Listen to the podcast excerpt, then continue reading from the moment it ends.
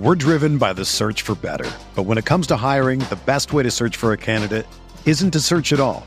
Don't search match with Indeed. Indeed is your matching and hiring platform with over 350 million global monthly visitors, according to Indeed data, and a matching engine that helps you find quality candidates fast. Ditch the busy work. Use Indeed for scheduling, screening, and messaging so you can connect with candidates faster. Leveraging over 140 million qualifications and preferences every day, Indeed's matching engine is constantly learning from your preferences, so the more you use Indeed, the better it gets. Join more than 3.5 million businesses worldwide that use Indeed to hire great talent fast. And listeners of this show will get a $75 sponsored job credit to get your jobs more visibility at Indeed.com slash BlueWire.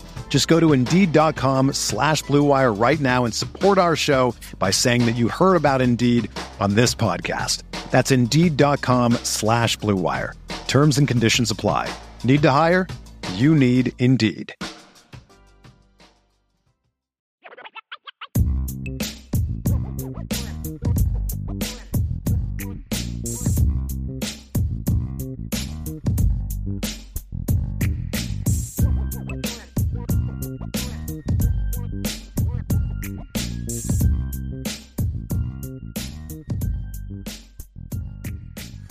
IB Nation, what's going on? It is a Monday afternoon, which know which you know means that we are doing Notre Dame Recruiting Hour. Of course, I am Ryan Robertson, Director of Recruiting at IrishBreakdown.com, as well joined by Mr. Sean Davis, who is a recruiting analyst here at the show, as well as the co-host of the Lucky Lefty podcast on CFB Nation. Make sure to go check out that YouTube channel, as well as look up Lucky Lefty podcast on any podcast platform that you frequent. It's all on there. Make sure to give them a five star review as well, as well as giving us a like right now. Hit that subscribe, share with your friends. Hit that um, hit that notification bell. We really appreciate that five star review for us here at Irish Breakdown podcast. Would also be very much appreciated. We have a very very jam packed show today, to say the least. If everybody that hasn't been following, we are deep in the transfer portal saga that we have seen already take place. Thousands of players already in the transfer portal. We're also less than two weeks away from National Signing Day on the 21st of this month. So we have some updates, we have some new thoughts, we have some new uh, new headlines that you need to kind of be aware of. And of course, Sean, we had what was a peaceful Sunday throughout most of the morning was quickly derailed when we heard the news of the impending decommitments of Brandon Davis Swain in the 2024 class, four star defensive end out of the state of Michigan. So we didn't think any better topic would be suitable for today more than talking about 2024 defensive line recruiting. Now that the class is just Owen Wafle, who is a 2024 defensive tackle out of the state of New Jersey. So there's only one man class right now. We have talked about the deep importance of Notre Dame really hitting on defensive line recruiting in 2024. So we'll talk about that, including some of the top targets, players that Notre Dame has interest in, and talk just about the state of it and what it means and what we should be looking at moving forward. We'll also get into some recent recruiting news, both on the transfer portal side of things as well as some visits that the coaches made this last weekend. We know with the dead period being lifted last Monday, the coaches have been out and about all last week. They'll be out and about all this week. Yeah very busy time, Sean, and then we'll hit the mailbag at the end. But Sean, we are in the midst of the madness, man. I, I guess a good way to start this podcast off, and the, the way we're going to start this first segment is Brandon Davis Swain, decommitment from Notre Dame, who was, if you remember back to spring game last year, he was the first commitment into the class. And kind of the details here, and you should go to boards at irishbreakdown.com because Bryan Driskell made a post yesterday as soon as it happened about kind of the backstory on it.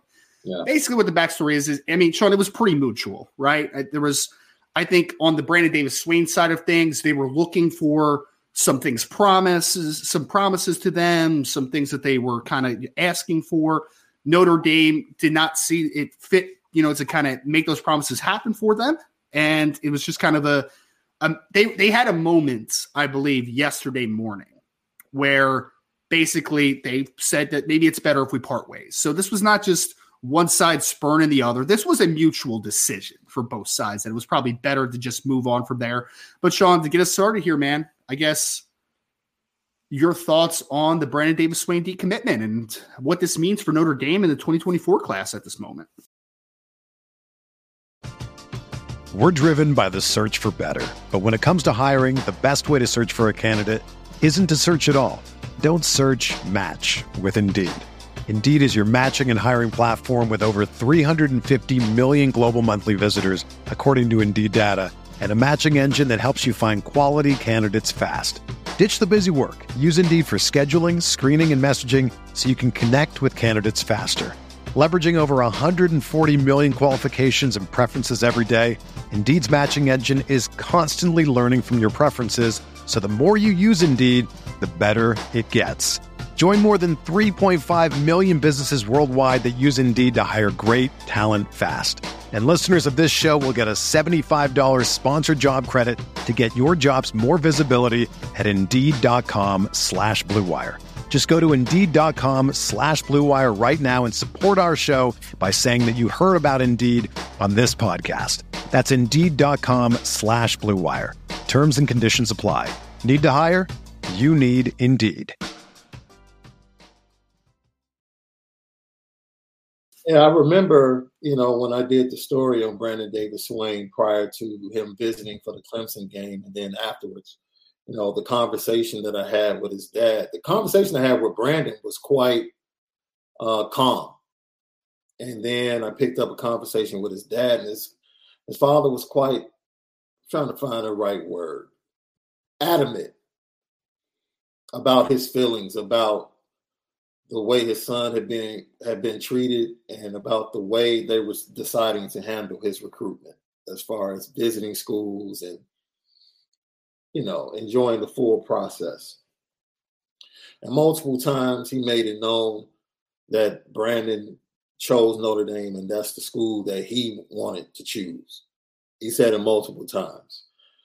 And sometimes you you know this ryan sometimes when you listen to someone and you're interviewing them certain things jump out to you in that mm-hmm. conversation.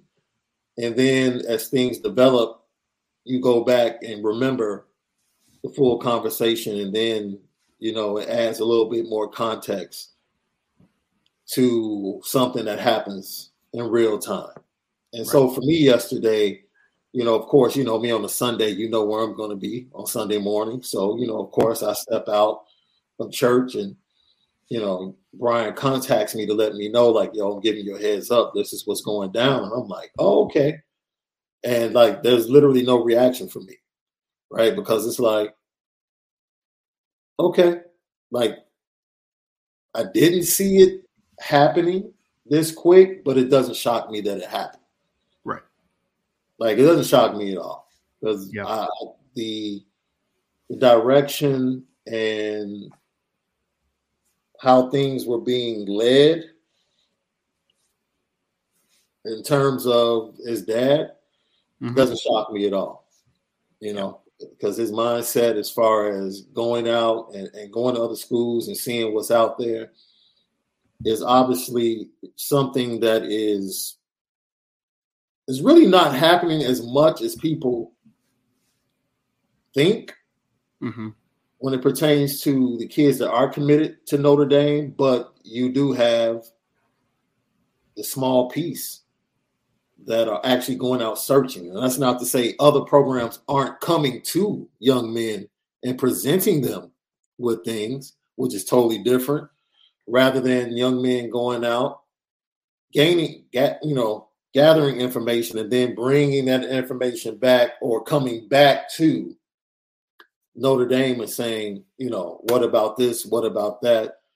That within itself, we've seen multiple times, as you talked about, it was a mutual parting of ways. And the only person that has really stepped away from the program where it wasn't a mutual parting of ways is probably Dylan Edwards. Mm-hmm. Mm-hmm. So yeah. that's a good point. This is really Notre Dame, you know, taking a stance like, look, it's fine if you want to go out and gather information. It's fine if you want to take visits and you stay in constant contact with us. That's mm-hmm. fine. These are all things that Brandon Davis and his father said they did with the staff. But one thing we're not going to do is play this, you know, negotiation game. Right. We're not doing that. They've been steadfast in that. And you know, in, in this time, that's to be applauded. You mm-hmm. might not like it because you lose a few players. Right. But that's to be applauded, right? Because mm-hmm. at some point, like how much do you want to actually give before the, the kids actually run the program? It's like exactly. you continue to give, you're basically turning the reins of the program over to the kids. You're losing the power, right? Absolutely. Right. Exactly. So, yep. No, and especially, dude, this is his first full calendar year as a head mm-hmm. coach. That's not the way you want want to start off as a head no. coach. So, Sean, I, I, think I want to say something about this particular recruitment, and you tell me if I'm out of line because you've yeah. been a lot closer to Brandon in this recruitment than I have. You know, like I've checked in on him obviously and saw how things were going, but you from the start have kind of been, you know, the the lead guy as far as talking to Brandon Davis Swain. I think that he may have been a little premature with his decision initially, if I'm being completely honest, in my opinion just because we had no smoke that that was a possibility. Yeah. Him leading up to the visits during the spring game and then making the decision. And I always kind of felt like, did that happen too fast? Right? Did he make a rash decision? And I don't, I don't want to say that I expected him to to decommit at some point, but I, I, I wasn't shocked when he would you know take a visit here and yeah. there and yeah. you know talk about you know some of those things and i don't know like it just to me it just felt like maybe he should have played he should have let the, everything kind of figure itself out a little bit earlier in this recruitments right i mean like that's yeah. just my opinion again that's not something directly from brandon davis swain that's not something that anybody else on this podcast or on this message board or anything share with me. It just it did seem like it was a little bit of a rush decision early on. I don't know if you agree with that or disagree, or it's just kind of my take on it. Well, it is. Well, you see a kid like Jack Larsen because I remember when Jack to start decided to make his commitment and talking to his coach. His coach said that he wants his players to commit in their junior years because of injury. Right? Most schools will honor the commitment you make if you get injured in your senior year. So he said, you know, he likes for his high school players to go ahead and decide in their junior year. So a lot of different POV, I mean POVs about recruiting out there. And this is the thing, Ryan. And I man, please let me know how you feel about this. The landscape is changing. Right? So the old model to where um, your commit meant something because there really wasn't a lot of information to gather after that other than my coach left, my position coach left, my head coach is no longer here. I actually like this staff a little bit more. That was it. With NIL and everything that's always evolving, I have no problem with, with young men waiting, especially yes. if you want the full process then mm-hmm. wait. Yep. Wait. And it goes to your point. He was premature, right? Yep. And my problem is, you know, I, I'm stepping in if I'm in that position and saying, you know what, let's talk about this in the car ride home. Exactly. And if you feel the same way, then yeah. you can call when we get home and, and commit. Is you know just to protect to protect my son or daughter, mm-hmm. whomever's making the decision, from having to go through what Brandon Davis Swain is having to go through right now. And look, it's well, it's really it's it's sad because what else did you what else do you think a 16, 17 year old kid is going to do? Mm-hmm. Come on, dude.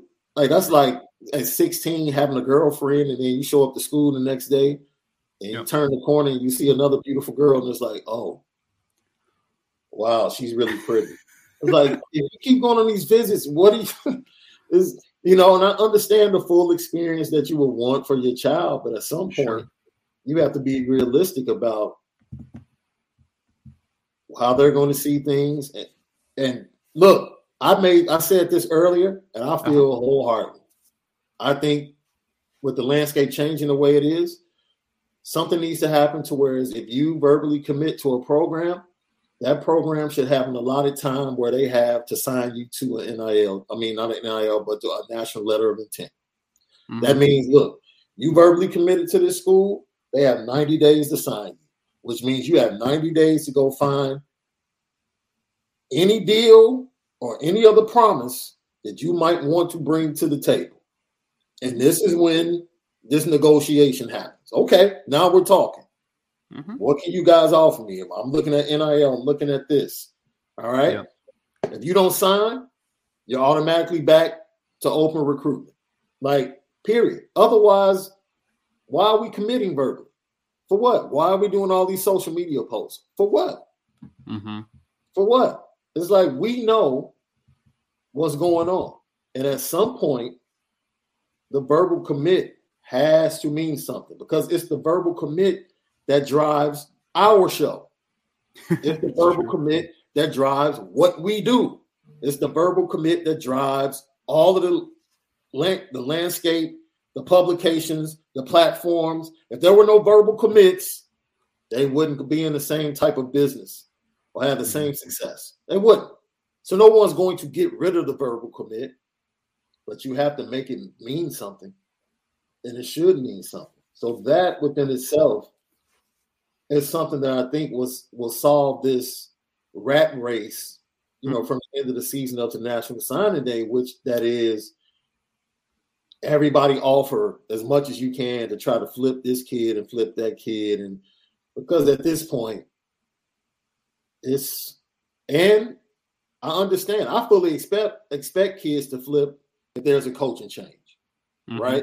If your head coach leaves, if your offensive coordinator leaves, and you're a quarterback, he goes elsewhere, I understand absolutely. Mm-hmm. But at some point, you know, people have to realize the model that was is no longer the model that's needed now. Yeah, take your time. Yeah, no, it's it's all good points, Sean. I would say this, right? I, I like one note that you made because I agree 100%. You know that when a player makes an impulsive like commitment on the spot to a coach, we know this for a fact. I mean, Notre Dame's done this a couple times already. It's like, you sure you don't want to wait? Like, you want to right. go home, think, make a proper decision because they don't want people to rush too. Because no. the one thing that we haven't talked about as much, and I know some people are going to think this is insensitive, but like whatever, I don't care. You can call me insensitive if you want. When if if I'm a coach that's recruiting and a player gives me his verbal commitment and he says I'm fully in, it hurts your recruiting, the recruiting side of things, though, Sean, because you know what it does when you have that spot filled up, you're not going to recruit that position anymore. And right. then a few months later, a decommitment happens, and you just lost months and months and months of traction you could have built with a different recruit that could have filled that spot. Like it hurts you. It does. I have no problem with players making the decision that's best for them. And sometimes kids do rush decisions, no doubt. De- decommitments are fine, but I do agree, Sean, that like a, a window might be a good idea, uh, some side, some sort of window, because at some point, if a player knows that they don't want to be there or that they may maybe a, a rational decision, right? And they draw it out a little bit, you just lost months and months of a relationship you could have been building with another player that could help your program that maybe was a better fit for yeah. your program, right? And better yeah. fit for them. It's yeah. it's just tough, man, because again, I'm I'm and trying to be understood. Mm-hmm. What it does, yeah, I'm gonna keep it all the way 100 right now. Mm-hmm. If people want to be shisty and the hanger-ons want to come around, now they don't have to do it shady. Mm-hmm. Just gather the information and wait to National Signing Day. You don't have to convince a kid to decommit. No. Do your homework. Go get all the information and make the decision. Yep. That is is the sad part, right? Because you had a kid, uh, dude, his what happened with him is everything you would love about college football. right. He comes to campus on the blue gold weekend, sees all the former players, sees all the tradition, all the pageantry, falls in love with his coach. This is where I want to be. And literally, we're telling kids that's that's not good enough anymore. That's what I'm telling kids. Yep. What to be a kid is not good enough anymore. To have the emotions of a kid, that's not good enough anymore. Mm-hmm. Right? Why? Because of business. So forget being a kid. Your life is all about business. Nah. I don't want to be the uh the Disney star. Right. That, that has a tragic ending when they turn 20, 30. Nah. I don't want to be that. Right? I would much yeah. rather my child slowly progress in their success.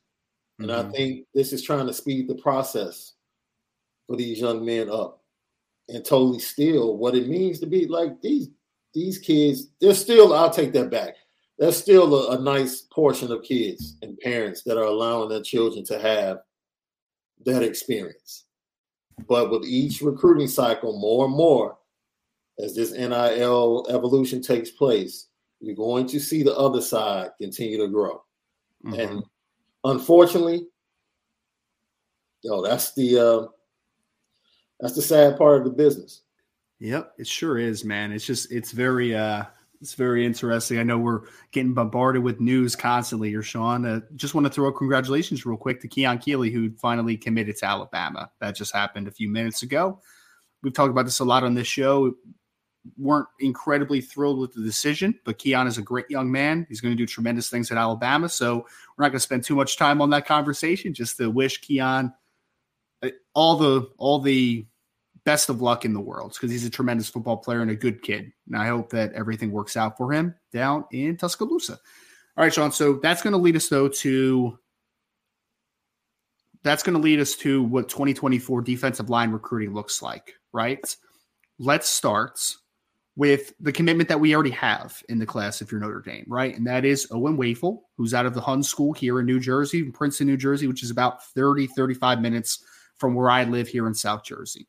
So, Sean, I mean, honestly, like Owen Wafle is a really good baseline to start this class off with. You know, he's a good yeah. football player, man. I feel like some people out there just kind of have this perception because he's this like white try hard defensive lineman that he's not very good. And it's, you know, it's a little it's a little insensitive, right? But in nine football games this year, Owen Wafle had over 60 tackles, over 20 tackles for loss, nine sacks, playing a like nose three tech position he's a good football player, man. So I just want to start this conversation off by saying Notre Dame does have a really good defensive lineman that is committed in the class. I think that he's going to play a nose at the next level for Notre Dame, and I think he's going to be a really good football player. But obviously, this class is very important for the defensive line group of Notre Dame moving forward because the one hole that you can find in this class for 2023 is that you don't have a true viper in the class, right? With when Keon decommitted – you have a lot of power, a lot of length, like Boubacar Traore.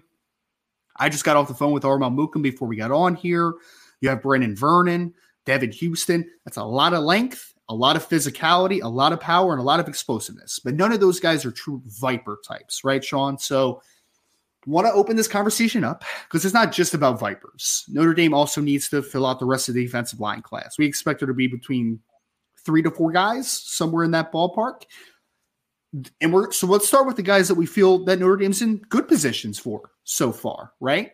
So, two guys that I want to talk about that are out of the state of Connecticut. This is going to be a fun one for Notre Dame fans because I know a lot of fans here are big fans of what the Ademilola brothers have been doing for Notre Dame for the last few years. You got Jayson and Justin Ademilola.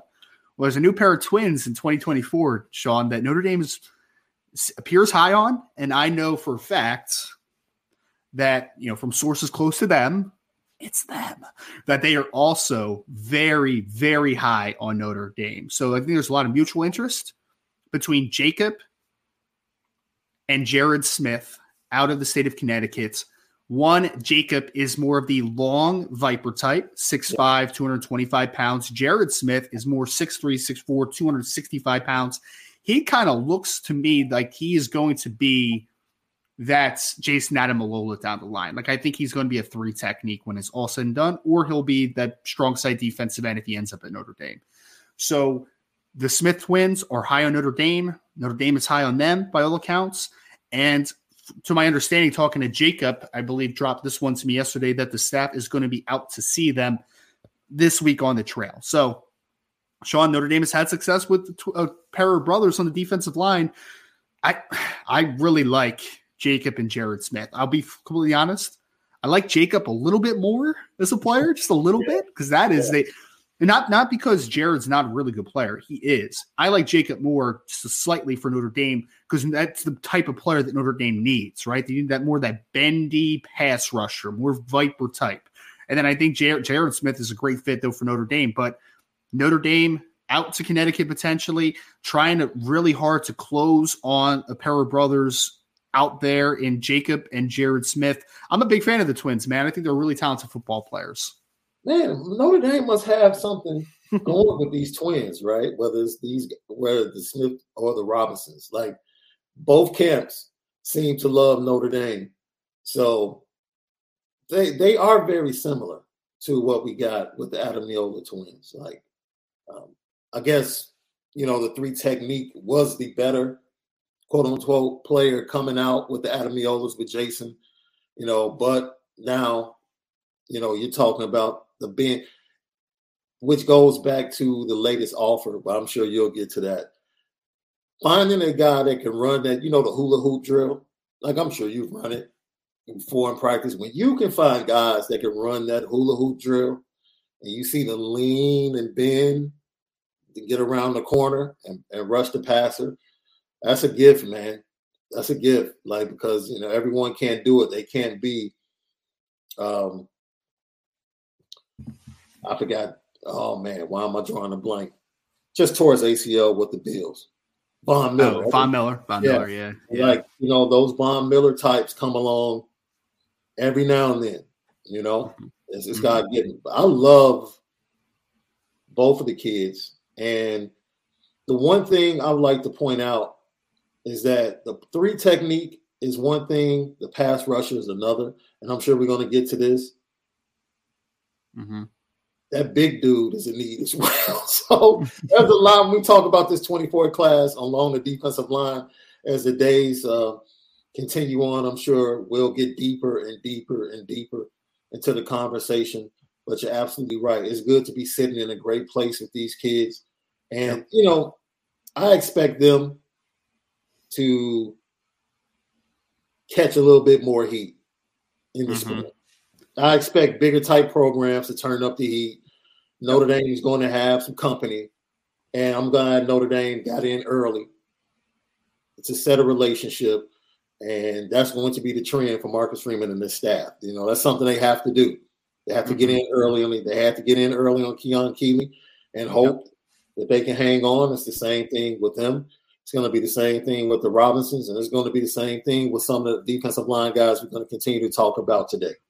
No doubt about it. I mean, so those are two players that Notre Dame fans should keep close eyes on. Again, Jacob Smith out of the state of Connecticut and Jared Smith, his twin brother. Jacob, again, if we're talking about edge recruiting versus defensive, interior defensive line recruiting, Jacob is 6'5, 225 pounds. He's that true viper. He's going to be about 245, 250 pounds when all is said and done. He's got that long frame, really long arms.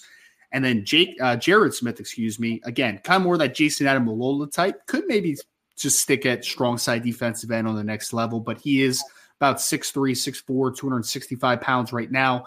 Will probably be a 6'3, 6'4, 285 ish, 290 pound defensive tackle who's got some penetration skills. So keep your eye out on the Smith brothers in the state of Connecticut. Very talented pairing.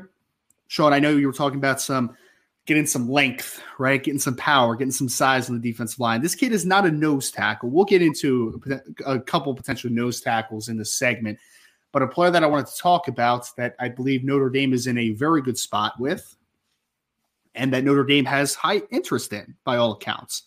That is Mr. TJ Lindsey out of the state of Arkansas. He's out of Bryant High School in Arkansas, Sean. You want to talk about length?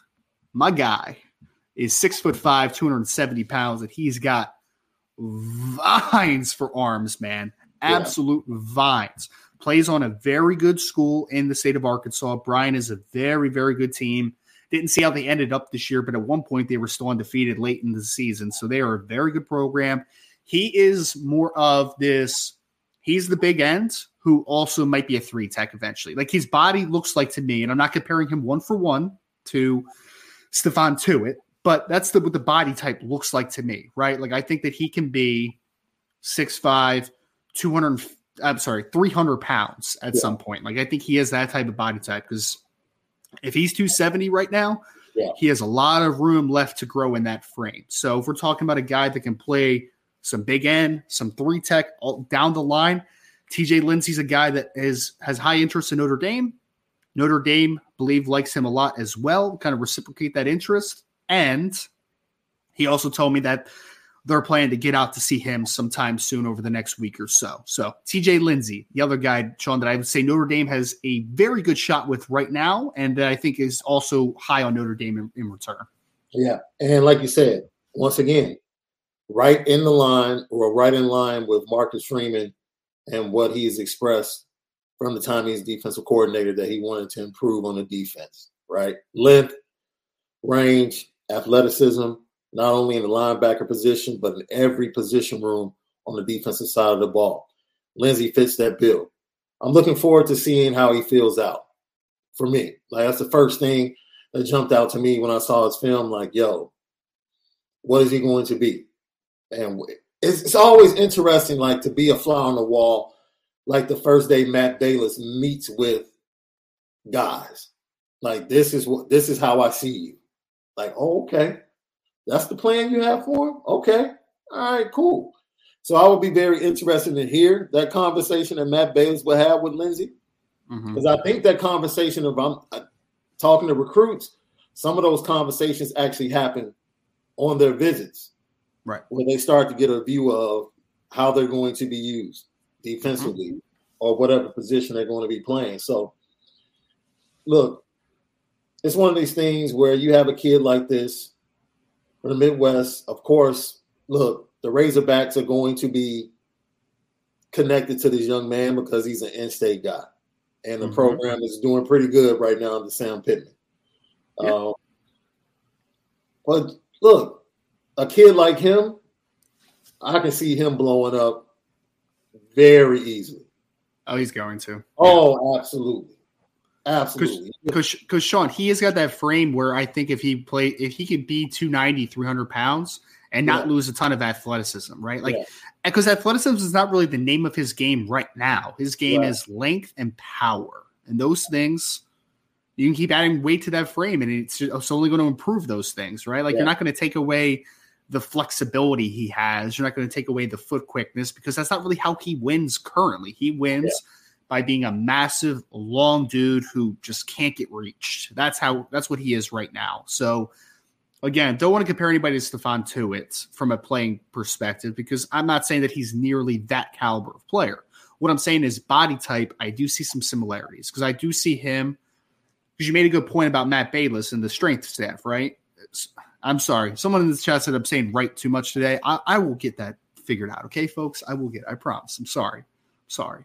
So all of us have our fillers. You know, I don't I don't um very much often at all, right? Like that's not one of my fillers. I guess saying right is my occasional filler. So I'll, I'll get back at it. No, don't worry, don't worry. We're in constant improvement on this podcast. So Sean, I was, but I was when I talked when I was talking about TJ Lindsay, right? And I just did it again. I'm an idiot. I need a shock collar, man. This is this is so bad right now. TJ Lindsay, though, we've seen Notre Dame now We've seen them start to try to play, I think, a little more three down looks over the last couple years. We've seen that. Mm-hmm. And TJ Lindsay, for me, is the perfect, perfect player that could potentially fit into a system that utilizes three down a ton. Because this is a bona fide five tech, four, four eye. When you look at him, like that length is just such a big plus. Because, I mean, if you remember when – Stephon Tuitt was at Notre Dame. They ran a lot. They were obviously they ran a lot of three four when he was yeah. there. But then yeah. he was an athletic enough kid where if you went to a four down, you could just line him up as defensive end, and he could do those types of things. TJ Lindsey is the same player for me. He's mo- I think he's by far a better player inside than he is outside.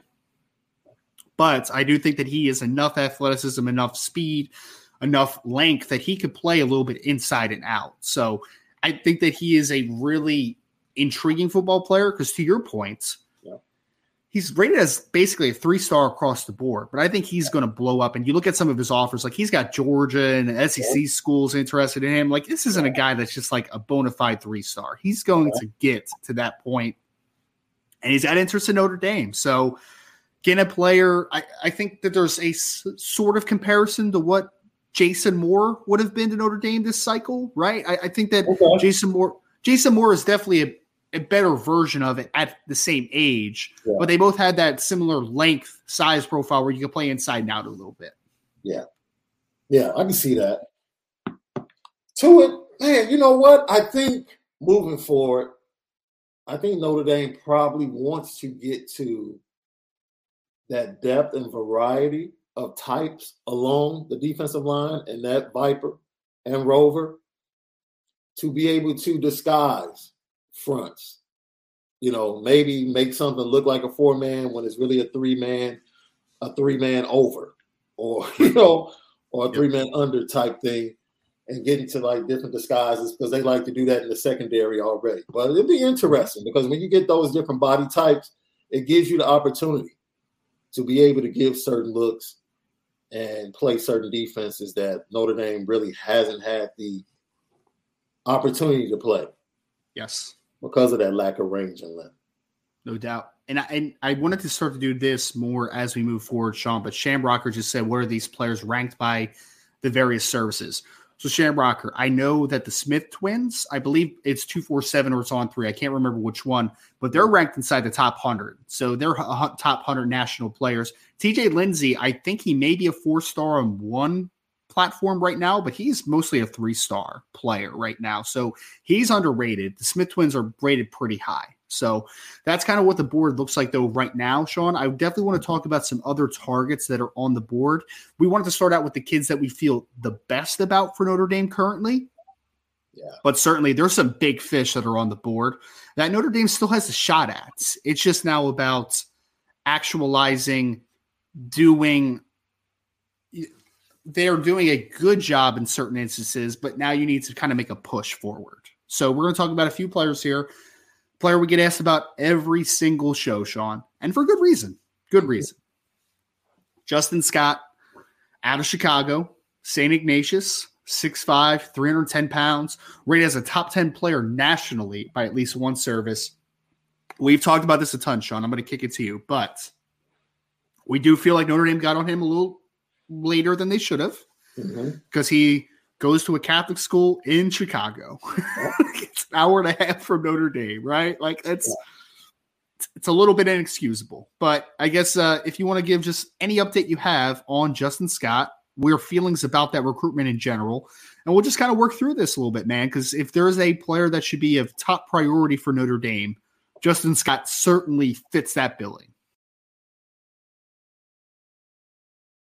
Well, as I said before, just background, man.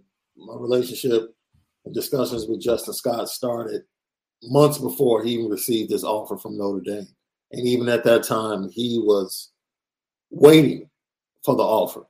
Like, man, I'm I'm waiting for the offer. And you had schools like Wisconsin that were already in on him, Illinois that was already in on him, Michigan was already in on him.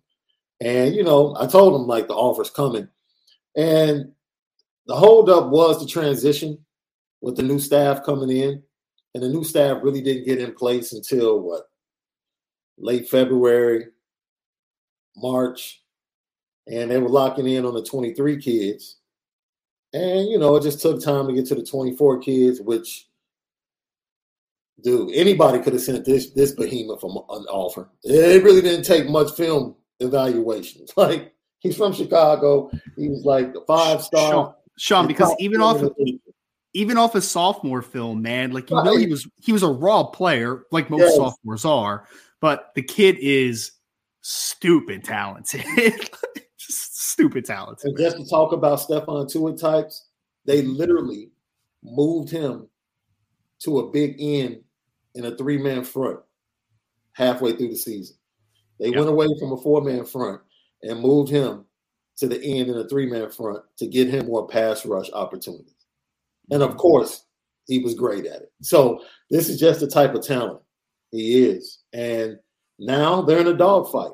This could have been a much easier position for Notre Dame to be in, but now they're in a dogfight, right? Because now everybody's in on him. He was at USC for the Notre Dame game, you know, and talked about how great the time he had out there. So, you know, like I said, we'll talk about this defensive line recruiting as the days get closer to National Signing Day. We'll dig a little deeper on that. But unfortunately, um, you know what? Well, there's one move that would actually jump them or make everything great. Mm-hmm. But some dominoes would have to fall for that to happen. But you know, we'll we'll save that for another day, another time. I mean, Sean, I'm, I'm gonna I'm gonna categorize it like this, right? I don't think Notre Dame did a great job early in this recruitment, getting on him so late, it's kind of leaving it open to other schools, obviously, kind of like you were talking about as well. But there's no excuse for Notre Dame not to land this kid. There's not. I mean, yeah. he's right in their backyard. He's a five star. He's what they need more of on the roster, too. I mean, they need that 6'5, 300 plus pounder that can be that potential nose, place him three. You got to get him. So at that point, yes, you need to. If you're Notre Dame, you may have not gotten off to the best start in the Justin Scott recruitment, but you now need to put your head down and and and fight because Notre Dame's not out of this one, folks. Like I just want people to understand that. No. We're not saying this is doom and gloom. It's over with Justin Scott. What we're saying is, is that they let it become more be more of a fight than it needed to be. I think that Justin Scott, I, would it be shocking, Sean, if if they got on him early and he would be in the class right now? Like, would that be shocking to you? It wouldn't be shocking to me. I think that he. No, I'm. T- that's what I'm saying. Like the, the conversations that I had with him earlier, mm-hmm. prior to his offer, were, no, like that, that would be kind of a dream scenario. Like, yeah, I'm waiting for that offer, you know, and it's like, mm, you know, it just it didn't come. So, and then when it finally came after the blue and gold game, it was like, what took so long? you know, I I don't understand it. I'm not there in the building, but it was a layup. In my it was a layup, in my opinion. And you know, there are a lot of kids being in the pipe, uh, there's a pipeline. You wrote a great story on the St. Louis pipeline. Mm-hmm. It's up on IB right now. Yeah. Yo, Chicago needs a pipeline. You do? Like there's, I look at a kid like Christian Ben, Tanker. Uh, look, a kid that's the tight end that has yeah. offers from everybody. All right, and let's go. Look, if you feel like you have a shot at better players, that's fine. But at some point, the value of a pipeline from a city like Chicago for the program that Notre Dame is, that's that's pretty important, you know. And he's a darn from the film I've watched, he's a darn good player. Mm-hmm. And you know, I just wonder, you know, in that 24 class, there's no way Notre Dame should go over. In Chicago. No yeah. way. No doubt about it. I 100% agree. And we had we had a question here, Sean, from Shamrock Sean that says, Bryan, does recruiting hour include transfer portal recruiting? Of course. I'll say this, Shamrock Sean, as I was getting into December, I knew I was going to be busy leading up to signing day on the 21st. But now that the transfer portal is open, I am also extremely busy trying to figure out the targets on that end as well. So, yes, we could talk about some transfer portal stuff. We will talk about some transfer portal stuff in the next segment as well. But if you want to throw it into the mailbag, we can absolutely talk about it. There's no problem at all. We're here to answer any questions that you all have. But I mean, getting back to Justin Scott, Sean, you have to land that kid. You have to. So whether that is Al Washington up in his game or Marcus Freeman getting more involved or Al Golden having a concerted effort in it, whatever it is, you have to get in this conversation because you know him growing up in Chicago, you know he knows a lot about Notre Dame, right? Like he wasn't following Northwestern football. no. no. Which is which is a nice school right in right in Chicago. But you know that the brand is Notre Dame football in Chicago, right? Like you know that. So you, you have to get that type of player, man. You have to. Because I'll say this junior film for Justin Scott was impressive. I texted Sean, Sean, I texted you one day, remember? And I was like, I might look at him at offensive tackle. like, he's, Absolutely. He's good, man. First year, this was his first year at tackle full time. That's wild. he's better. He's a better tackle than a, a, quite a few in the 2023 class that are pretty highly touted. So, yeah. yeah now, the, the uh, good thing is there is a very strong connection with him and Cam Williams, who is a mm-hmm. 24 commit wide yes. receiver. Yes. So and you know Cam's been on him, there. You know Cam's absolutely. been on him. you know, they talk constantly. They talk yeah. constantly. So yeah, it's time for Notre Dame to turn up the heat. Turn, like, dude, I Bryan, I don't know what the recruiting schedule is, but I I would probably I would be at that young man's school like every week yesterday. I could. Like at every practice, I would be in the weight room watching him work out. Like he would know that Notre Dame is hmm. like the school that wants him the most. Yeah, because I mean we've seen we've seen some rec- recruits, Sean, that like I talked to Jason Robinson and I had an update on him on the board maybe last week. He's the wide receiver that's committed to USC in the 2024 class. He went to he visited Notre Dame for the Boston College game. Right. And he talks so much about the fact that Chansi Stuckey and, and uh, people close to him yeah. told me that Chansi Stuckey is just on him, man. Relentless, yeah. won't stop, won't leave him alone. Like that's the type of stuff you need right now. We're talking about absolutely, absolutely. Need. Yeah, right. relentless. relentless. Let me tell you something, man. We finished practice, uh-huh. right? It's like a it's an hour fifteen minute trip. Mm-hmm hour 15 minute trip. You can be yes. back just in time to get in bed and get right back up the next morning. as many times as you need to make a trip to Chicago for this kid, you make it. You abs- get a car service. it's just like pick me up every Wednesday. This time I'm going up there every week until this kid is in the class. Period. He's a must get. A yep. must get. Yep no doubt about it. And he's a very important cog potentially in this class. Notre Dame's in it, but it's going to be a dogfight. To your yeah. point, Sean, like that's that's what it's going to be. Another player that I think Notre Dame has a chance with, but it's actually I'm going to put throw two players into the board here, and then we'll finish up the segment with this. So there's two defensive ends that I think Notre Dame is in the conversation for, but there's a lot of work that needs to be done moving forward. One is Williams and Nwaneri, who is out of the it was out of the state of Missouri. He is a Lee's Summit North kid who Jeremiyah Love and Christian Brothers just beat in the state championship game. Williams and Nwaneri, 6'5, 240 pounds, considered a top 10 recruit by at least one service out there. Really talented defensive end. Viper type, but I also think that he could be a strong side defensive end down the line because he's got a frame where I could see 265, 270 pretty easily if he develops properly. And then you have Elijah Rushing, who's out of Salpointe High uh, Catholic High School in the state of Arizona. Another kid, 6'6, 6'5, somewhere in that ballpark, 235 pounds. He is your true Viper type because even if he gets to 260, he is still going to be a legit athlete at defensive ends. He is a five star caliber football player, considered a top 10 recruit by two different services so far. Sean, those are the those are the big fish on the board right now. And I, I'll say this. I feel a little better about where Notre Dame is with Nwaneri than I do with Elijah Rushing, just because Elijah Rushing's an Arizona kid who is getting recruited by everyone, right? All the PAC schools want him, all the SEC schools, ACC schools. He's not he's not a somewhat localish kid. Like there's going to be a lot of schools that are going to be very interested in Elijah Rushing, and they already are. Williams and Nwaneri, I think they have a a little bit of an inside shot.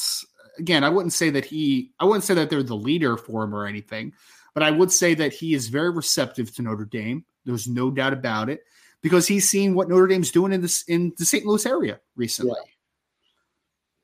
Yeah. And Look, yeah. I'm sorry. Go ahead. oh no, I was just going to say he's he see what they do in the St. Louis area right now, and I think that those relationships with guys like Jeremiyah Love and Christian Gray and you know, some of the 2024 kids like Jeremiah McClellan and Ryan Wingo that Notre Dame is making top priorities. I think that that is is going to help them a little bit with Williams. But again, I don't think I wouldn't call him the leader for either guy, but they're in the conversation. But again, it's going to be a dogfight similar to Justin Scott. Pipelines mean a lot, right? Mm-hmm. He has that to look forward to. Uh, Wingo, McClellan, like you said, guys that could be coming in 24. Justin Scott, he's looking at Christopher Tarrick and his guy. The playing possibly in 24 that he could play with. So establishing those pipelines, Michigan, the pipeline that they've established. You know, of course, you know that's hurt with the decommitment of Brandon Davis Swain, but you can you continue to go into Michigan. You get the Josh Burnhams, you get you know you get those guys, you get the CJ Carrs. I am, man, I'm just excited to see what can happen because there's a lot of show and prove right now, right? And you look early on, we can be honest, right? We put Chansi Stuckey under the microscope scope fast, right? Which might have been unfair, Bryan. Like, dude, he just got here. But it was paramount that that wide receiver room got numbers in the 23 class. like paramount. And he did the job, right? Um, whether or not you think it was unfair. You go to the wide the quarterback room, even though we got the late addition of Minchey. Minchey and CJ Carr 23 24. Okay. That position. We don't no need to McCullough, you're good. We, we, we don't even have to talk about you.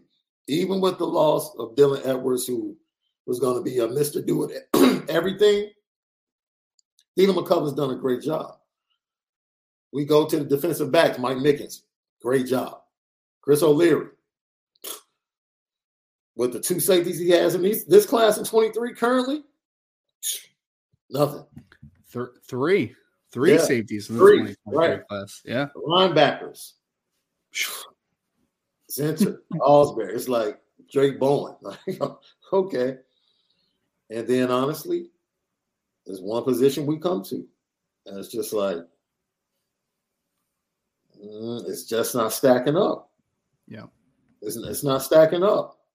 Like, and it is you know, can you say that it's unfair because it's a short time span? Okay, I can give you that. But this 24 class is it. This 24 class has to be spectacular. Has to be along the defensive line. I almost want to say you need two Vipers in this class. Yeah, yeah. I mean, because I mean, because you're looking at quick fixes right now, right? Notre Dame's talking about Justin Ademilola maybe coming back for a six yeah. year. Like that, that would that'd be great for the 2023 team, but that's a quick fix, right? Yeah. You're you're doing that because you couldn't get Keon Keeley in the 2023 class. Like that's why you're doing that. So yeah.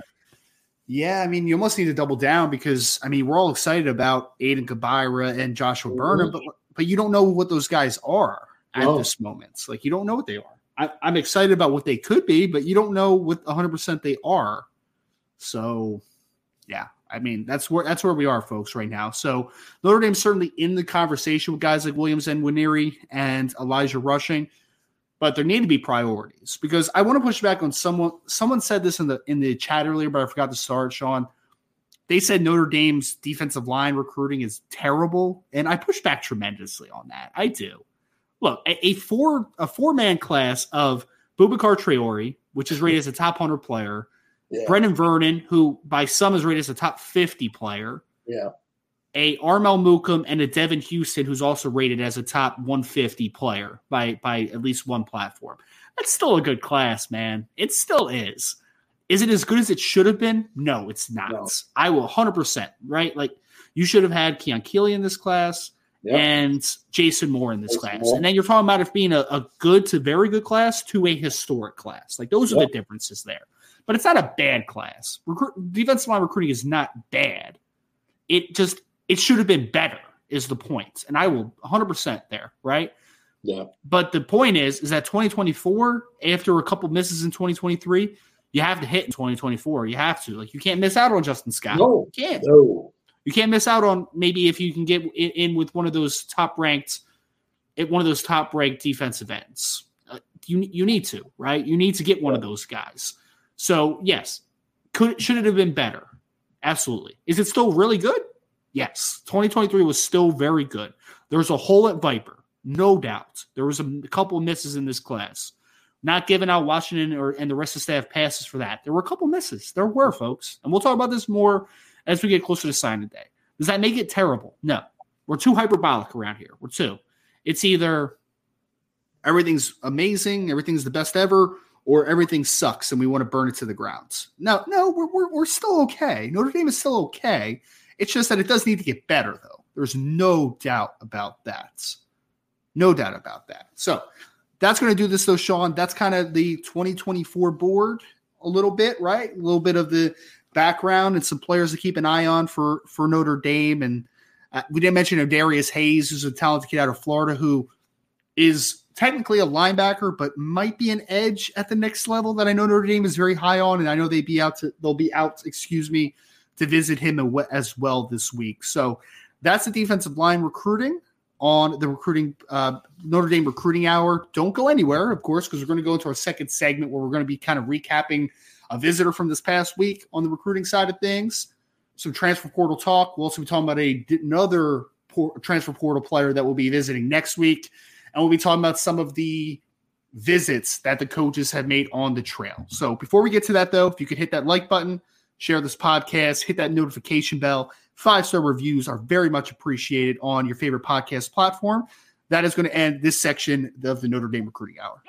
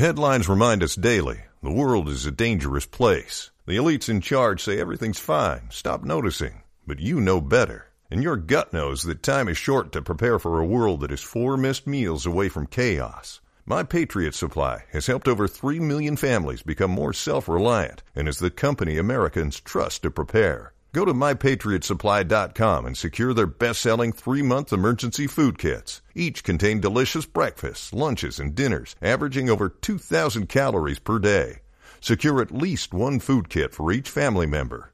For a limited time, save $200, plus get free shipping on all their Ready Hour three-month emergency food kits. You're not ready if it's not Ready Hour Foods. My Patriot Supply also has solar power generators, water filtration units, biomass stoves, heirloom seeds, and critical survival gear. Shop MyPatriotSupply.com today.